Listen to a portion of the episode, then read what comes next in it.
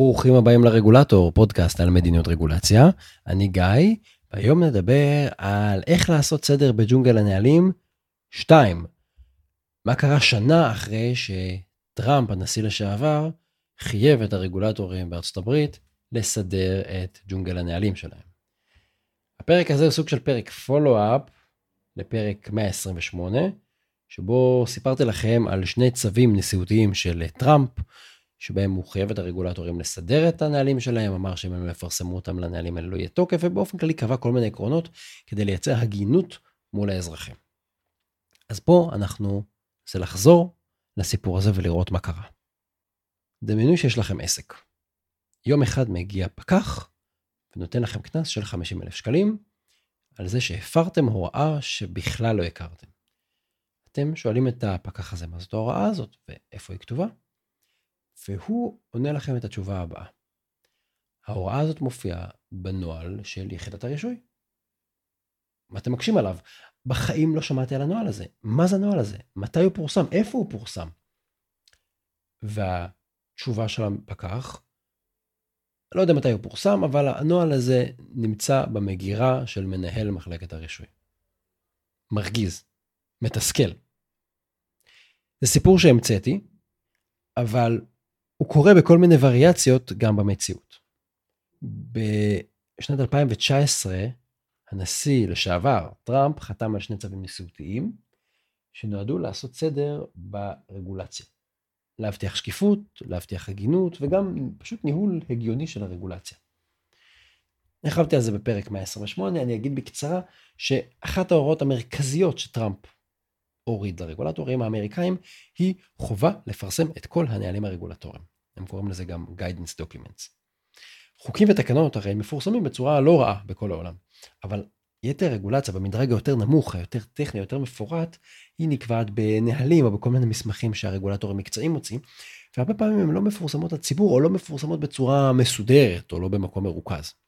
וכשאנחנו מדברים על נהלים זה קבוצה מאוד מאוד רחבה, זה הוראות, הנחיות, מזכרים, פרשנויות רשמיות, חוות דעת, הוראות עבודה, כללי אכיפה, המלצות שהן לא המלצות אלא מחייבות, חוזרים, מסמכים אחרים שמחייבים את המפוקחים. אז בעברית אני קורא לזה נהלים, בארצות הברית, כמו שאמרתי, הם מכונים בדרך כלל guidance documents, ומה שמשותף להם זה שהם לא תמיד נגישים במיוחד. אז בצו נשיאותי מספר 13891, נשיא טראמפ הורה לכל אחד מהרגולטורים לפרסם את כל הנהלים שלו בעמוד אינטרנט אחד, שלא יצטרכו לחפש בכל מיני מקומות. ועמוד האינטרנט הזה גם צריך להיות מאונדקס, זאת אומרת אפשר לעשות בו חיפושים ולחפש לפי קטגוריות. והוא אמר גם שיהיה לינקים לכל הנהלים שנמצאים בתוקף. עכשיו בהמשך הוא גם הגדיר את הכתובת של העמוד הזה, כדי שלא משנה באיזה אתר אינטרנט של איזה רגולטור, תמיד תוכלו למצוא את העמוד עם כל הנהלים. הוא, כנראה שהם מבינים איזה סוגים של התחכמויות יש שם. הם בגדול אמרו שאם האתר של הרגולטור זה www. משהו נגיד epa.gov, אז תמיד צריך להיות slash guidance, וזה עמוד הנהלים. עכשיו אותו דבר באתר של כל רגולטור אחר, www.fda.gov/guidance. זאת אומרת, אתם לא צריכים לחפש באתר, תכתבו את הכתובת של אתר האינטרנט ותחת זה slash guidance, ותמיד זה יהיה אתר הנהלים של אותו רגולטור. הוא כנראה רצה שלא לא יעשו כל מיני התחכמויות. מה קרה אחר כך? בשנה שחלפה, מאוקטובר 19 עד אוקטובר 20, יותר מ-73 אלף נהלים פורסמו על ידי רגולטורים שונים, ומומחים שבחנו את זה מצד אחד מאוד מאוד התרשמו ושיבחו את זה, אבל מצד שני אמרו שעדיין חלק ניכר מהנהלים בכלל לא פורסם. והרבה מהנהלים עדיין נשארו בחשיכה. אז כנראה ש-73 אלף זה לא הכל, יכול להיות שזה אפילו לא הרוב. מי שבחן את זה זה מומחים בתחומי תוכן שונים ויועצים שמתמודדים עם הרגולציה ואמרו אני מכיר עוד הוראות שאין כאן, או ההוראות האלה מפנות להוראות אחרות שאין כאן, שלא פורסמו. צריך להגיד שאני לא יודע אם 73 אלף נהלים, קצת יותר, זה נתון חיובי שלילי, מבחינה מספרית, לי באופן אישי זה נראה לי מספר נמוך, יותר נמוך ממה שהייתי מצפה. אז מצד אחד זה מאכזב, כי אני באופן אישי ציפיתי לראות כמה מיליוני נהלים, ומצד שני זה משמח, כי אני חששתי שאולי יהיה מין מרד של רגולטורים, כי רגולטורים נסו למרוד לטראמפ ודברים אחרים. הם, היו קריאות בתוך הממשלה להתנגד לטראמפ, לסכל את המדיניות שלו, לא לצאת להוראות, והרבה משרות הציבור דווקא חשבו שטראמפ כל כך קיצוני ופופוליסטי שהם חייבים להתנגד לו. אה, אז פה דווקא הוא עשה משהו שהוא לא קיצוני, והוא לא פופוליסטי, אין פה שום דבר גם אידיאולוגי. פה משהו של מנהל, אפילו אני אגיד אפור. תפרסמו את הנהלים שלכם לציבור. לא משנה מה שקבעתם, תפרסמו את זה.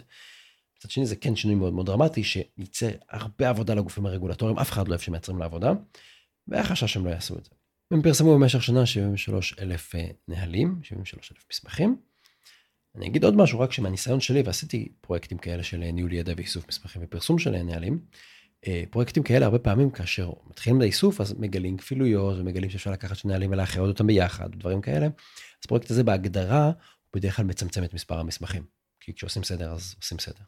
בכל מקרה אנחנו מבינים שהמהלך הזה של האמריקאים גם אחרי שנה היה רחוק מהשלמה מביצוע מלא אבל בהחלט קרה שם משהו.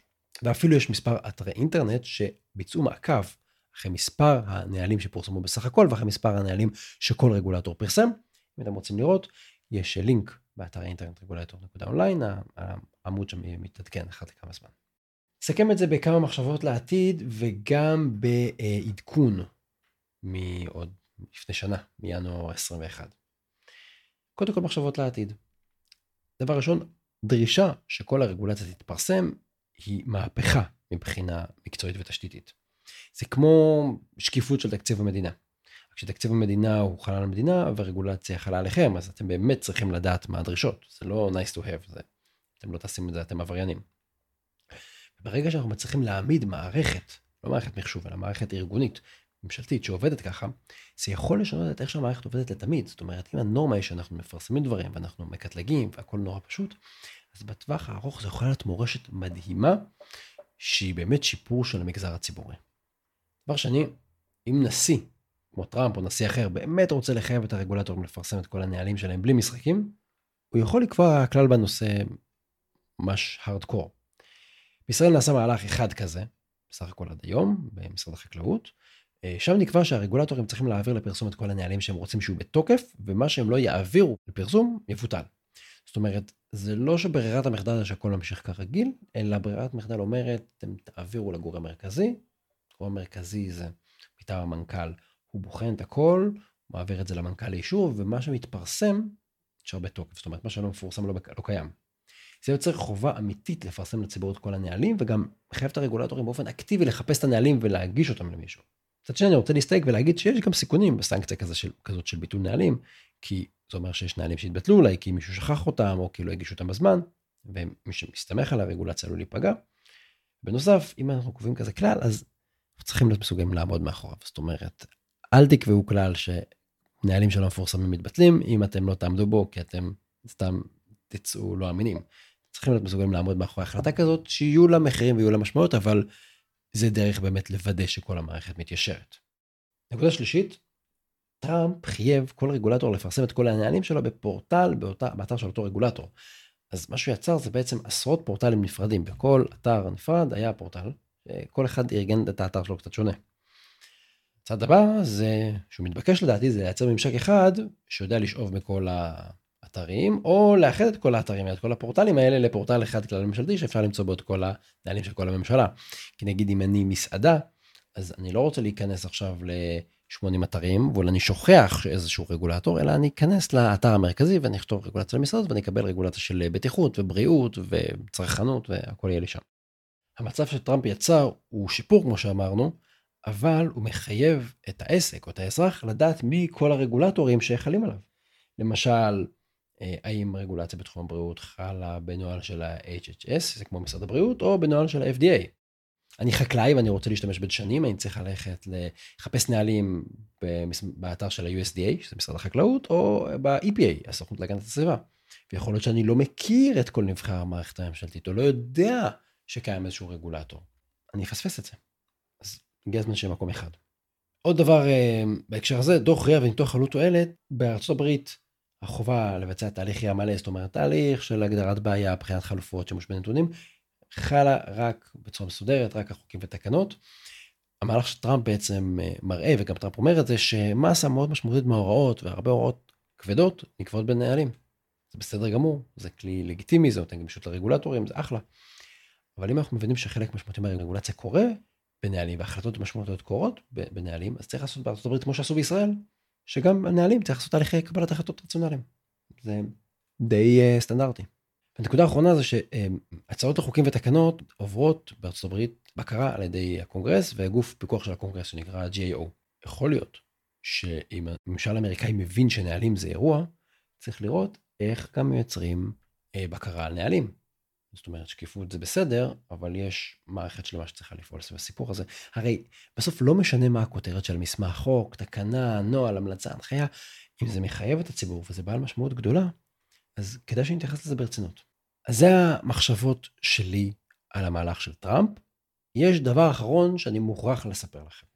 בינואר 2021, ביידן הושבע לתפקיד נשיא ארצות הברית, זאת אומרת, ליתר דיוק ב-20 לינואר 2021, והוא נכנס לתפקיד נשיא ארצות הברית ב-12 בצהריים.